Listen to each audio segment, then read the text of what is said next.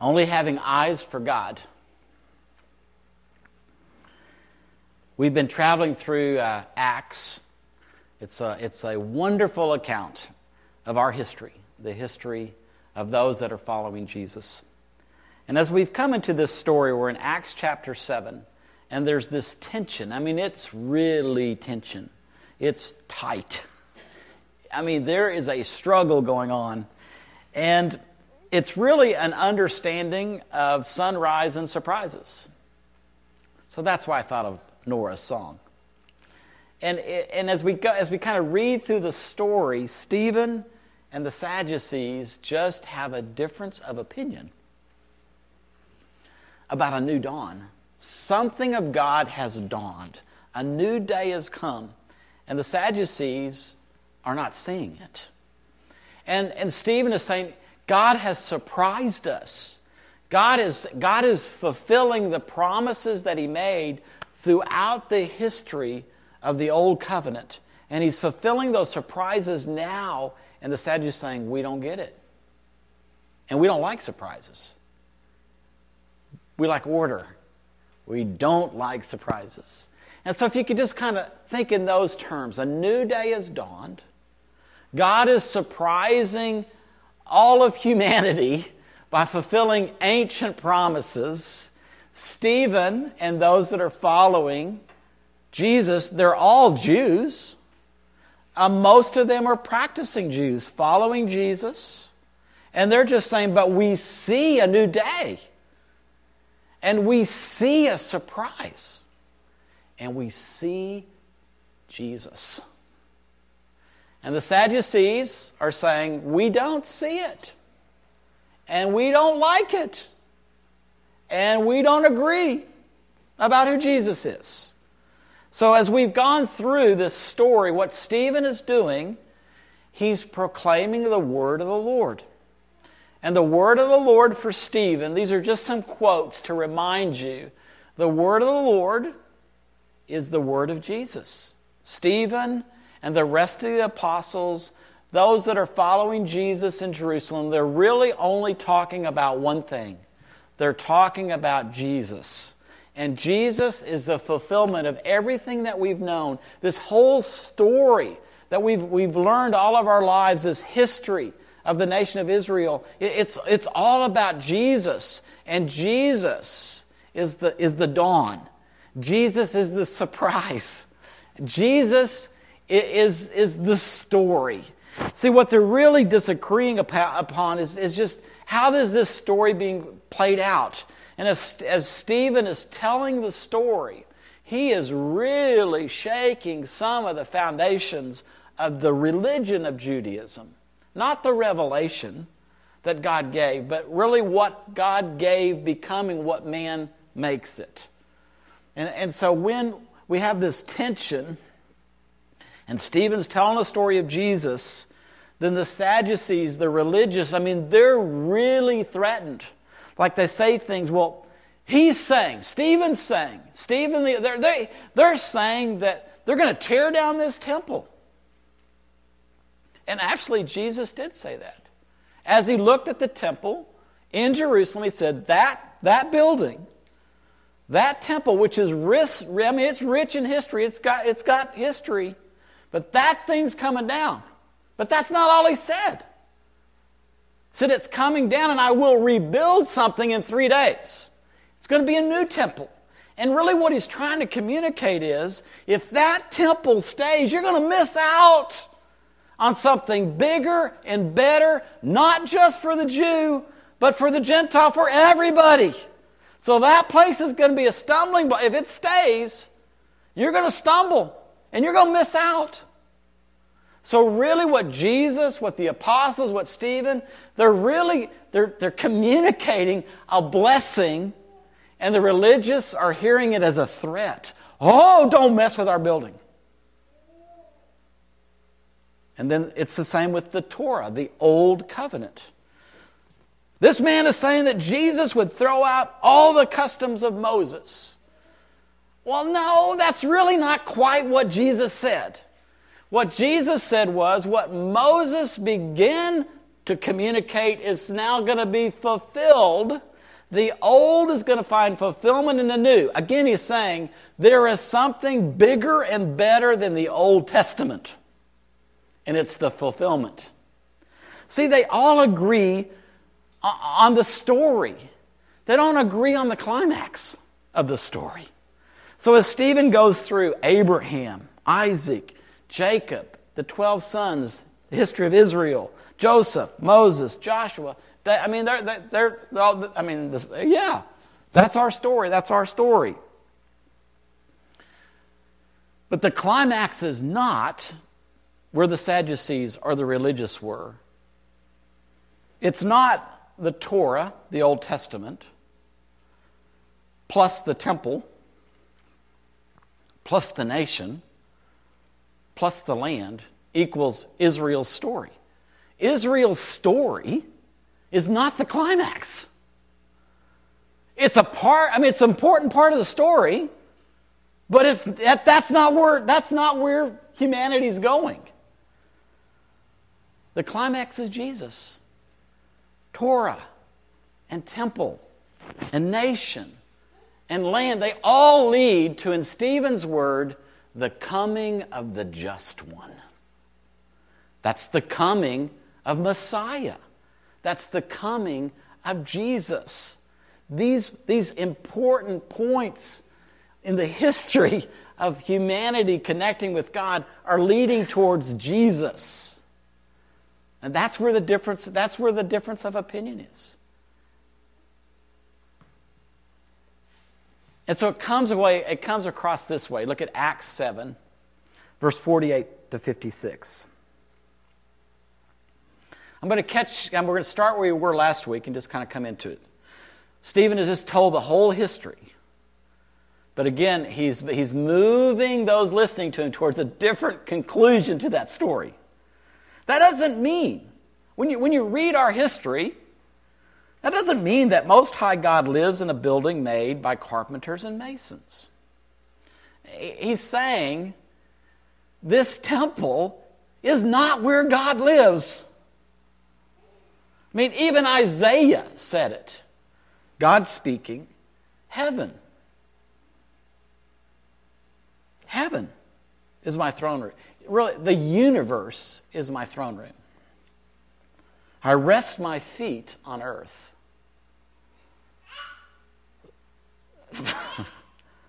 so if the universe is one room in my house, and the earth is a piece of furniture, like a, a small piece of furniture, an ottoman that I rest my feet on.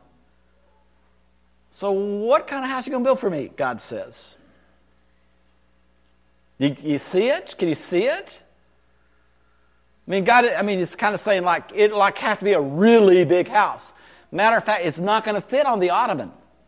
So there's not going to be house, a house on the earth that can be my house. I've already built my house. I don't need humanity to build my house.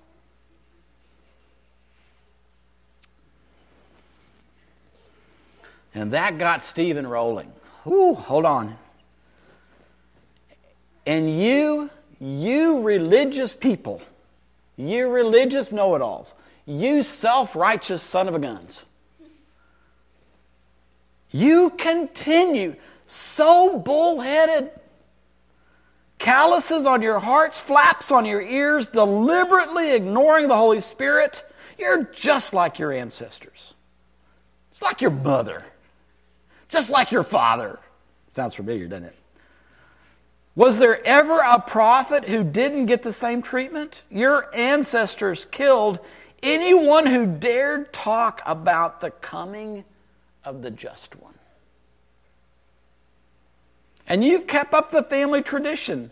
Traitors, murderers, all of you. You had God's law handed to you by angels, gift wrapped, and you squandered it. Whew, Stephen. Whoa, man, you're not making friends with that. But notice, at that point, the religious leaders, the Sadducees, the priests, the self righteous people, they went wild. A rioting mob of catcalls and whistles, invective, curses. And yet, Stephen, full of the Holy Spirit, hardly noticed. He only had eyes for God whom he saw in, his, in all of God's glory with Jesus sitting at his side. And Stephen said, Oh, I see heaven open wide and the Son of Man standing at God's side. As we read this account, this history, you know, I do th- I think there is a strong, strong warning this isn't, this isn't, this isn't God down on Jews. We, we should never interpret that, that God would ever be down on a, on a race of people. God's not down on Jews. I mean, everybody that's following Jesus so far in this story has been a Jew. So God's not, God's not down on Jews. We should never be down on Jews. But what God does come down hard on is people that buy into dead end religion. Tragically, in the history of, of Israel, they, they receive, as, as Stephen, you received, even, even through like the, the ministry of angels. There was this supernatural invitation from the living God to you. And, and here you go. He, here's, here's a just law. Here's a covenant. Here's agreement. I want you to live in relationship with me. And so that, that's the start. But then when you get into Jesus' day, it, it's not that anymore. Even Jesus said, you, have you've forgotten You've forgotten the covenant. All, you, all your faith now is wrapped around the tradition of the elders. So, what you have done, you've taken revelation from God, an invitation to live in a relationship with God, and you have twisted and perverted that into a man made religion, and you've put my stamp of approval on it. And God says that, that's what God gets upset about. And that can happen in any religion on the planet. Wherever there's been revelation, we, we take it and we, we twist it. So this is, you know, beware, watch out.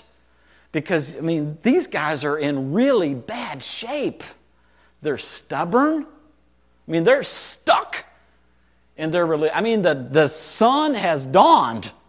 A new day has come. Messiah, who they're hoping has come, and they don't even see it, they don't recognize it. That's, that's stubborn. They're literally, and this would have been so offensive. It may be even offensive to you. Literally, you're uncircumcised of heart and ear. I mean, there is foreskin over your heart and over your ears. You know, you may be circumcised on the body part that Abraham said be circumcised on.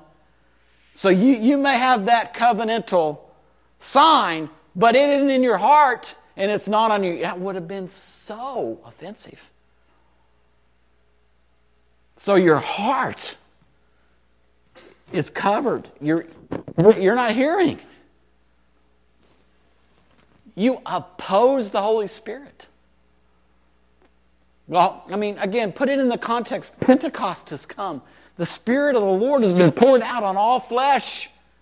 I mean, they're, they're witnessing what's happening in their city, and they're up, they'd say, no. We, are no, no. Refuse to believe a new day. Opposition to the Holy Spirit.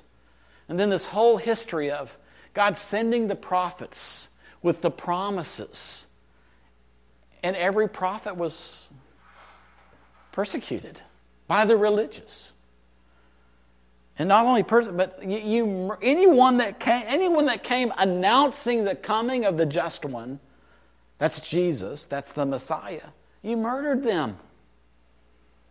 Murders, murderers, traitors. I mean, this is like woo over the top.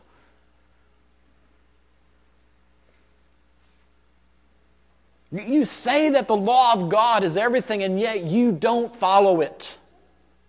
So, see, the religious people can get in a really bad place and really miss out on the, on the new day and miss out on the surprises of God. We don't, we don't ever want to get there. But don't think we can't.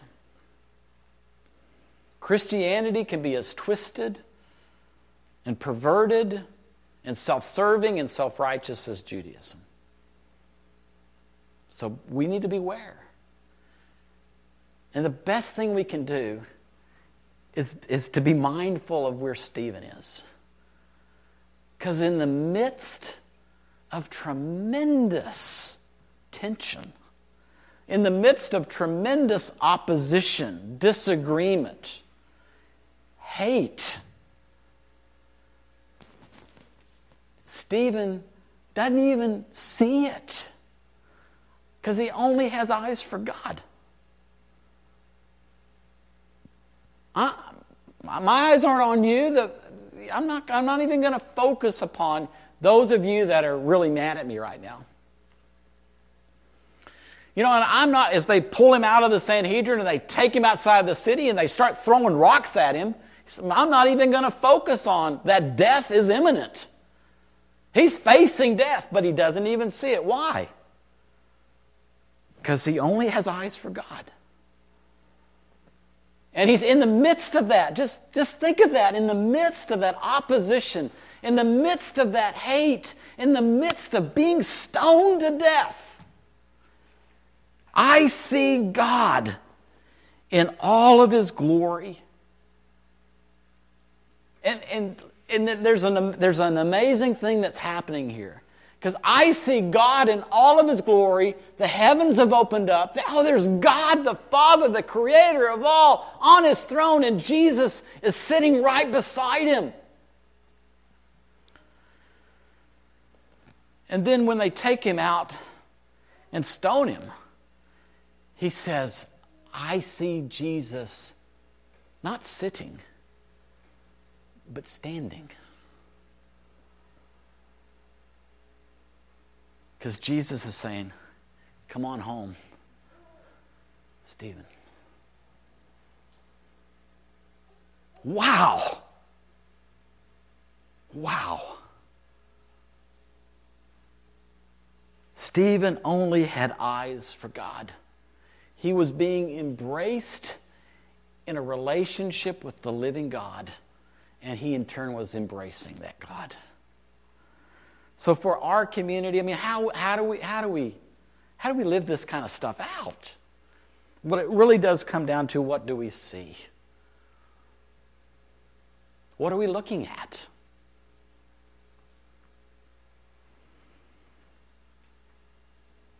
I mean, Christianity has a history. Christianity has a tradition. The vineyard movement has not a very long tradition, doesn't have a very long history, but it's so true as people that we can put our focus upon our history, upon our tradition, and that, that becomes our focal point. And then we become stubborn and it just goes down the path. When we could keep our eyes upon the Father and the Son who are sitting on their eternal thrones. That's, that's where our eyes could be. You know, it's true. It's true. We live in a day. I mean, I don't. I don't know if there's ever. Has there ever been a day? I mean, do, should we ever expect that that those that are genuinely following Jesus aren't going to get into some kind of trouble? I mean, there's there's a there's a conflict of kingdom. I mean, if we're really following Jesus, we're saying, hey. We want you. We want you to be our king. We want to be influenced by your power and your dignity. And by the way, since you've established your throne in us and among us, we want to do what you want us to do. Well, not everybody does that. And not everybody likes that. So, those that have followed Jesus and those that have really understood his kingdom have always gotten in trouble. But notice, Stephen didn't keep his eyes on those that hated him. He didn't keep his eyes on the opposition. He didn't even see it. I mean, he didn't get sucked in. Isn't that amazing? He's in this, this, this room, and people are going off, and they're cursing him. No telling what they were saying. And he, didn't, he doesn't even react. Well, what in the world are we doing when we get challenged, when people are critical of what we believe? Where are our eyes? Where's our focus? See, the just one has come. The just one has come. We're waiting for the return of the just one. And by, by the, what, what that means is that Jesus is right. So I, I don't want to keep my eyes on everything that's wrong. I want to keep my eyes on Jesus who is right. And Jesus does what is right. So I want to keep my eyes on Jesus who's doing, I, I don't need to keep my eyes on what's done wrong. I want to, what's, what's right? Jesus is right. Jesus does right. And then here's the amazing, wow. Let's just, let's just, oh, wow. Jesus has committed himself to setting everything right on planet Earth. So everything that's wrong on planet Earth, we can either keep our eyes on what's wrong or we can keep our eyes on the one who's going to make it right someday. And it could be today. That's the just one. Is that, is, that, is that where our eyes are? Is that what we see? Do we have eyes only for Jesus? That's the question. That's the encouragement. That's where God our Father wants us to put our view. So, would you like to stand with me and let's pray together?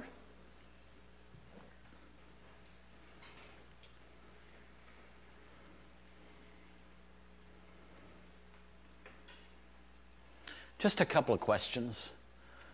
You know, as you close your eyes, what do you see? Close your eyes. What do you see?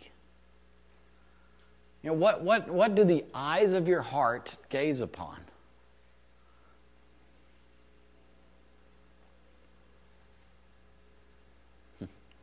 Do you see Jesus?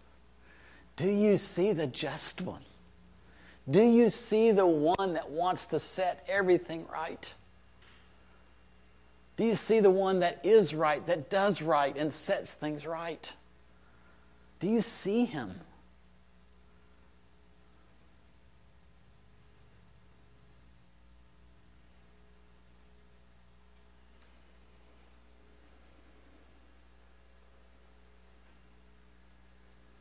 Holy Spirit, we need you. We need you to, to remove any blinders that we have, anything that, that blocks our focal point, anything that is over our eyes or over our ears or over our heart that keeps us from seeing Jesus, that keeps us from hearing Jesus, that keeps us from embracing Jesus being loved by Him. We need you, Holy Spirit, to remove those things.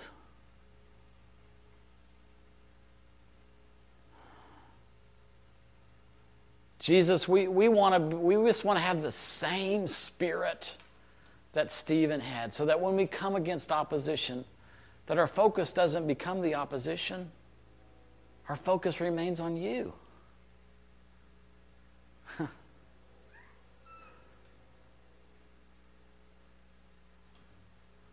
As a community, we choose today to fix our eyes upon you, Jesus. And our prayer is that we would have eyes only for Jesus. That, you, that we would see you, Jesus, in all the circumstances of our life.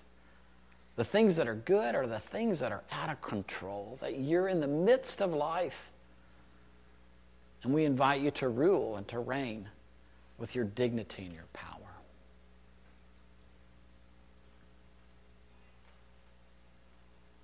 I want to invite you, if you're, if you're having trouble seeing, I mean, if it just seems that you know, you have blinders on, you can't just, I just don't see Jesus as clearly as I want. We would love to provide ministry, just that He would remove those blinders. If it's just like there's something over your ear, just, I just can't hear, there's just too much noise. And then, you know, we want to pray that Jesus would just silence so you can hear him, that you can see him. So we want to minister to anybody that wants that kind of ministry this morning. Also, we want to pray and send Megan. Uh, so, Megan, if you will kind of step out and step to the corner. I always like to remind us when you go to the corner over here, you're not in trouble. this, this is for ministry moments. Uh, so, we just want to invite people to gather around Megan and send her out uh, with our blessing. And if you would like any kind of ministry for sight or ears, I'm going to be kind of hanging around as well and I can recruit others and we can pray for you. So thank you for our time. As you leave and as you head out, look for Jesus. He hasn't left the planet in every way, so keep your eyes open and look for him. Thanks for our morning. See you later.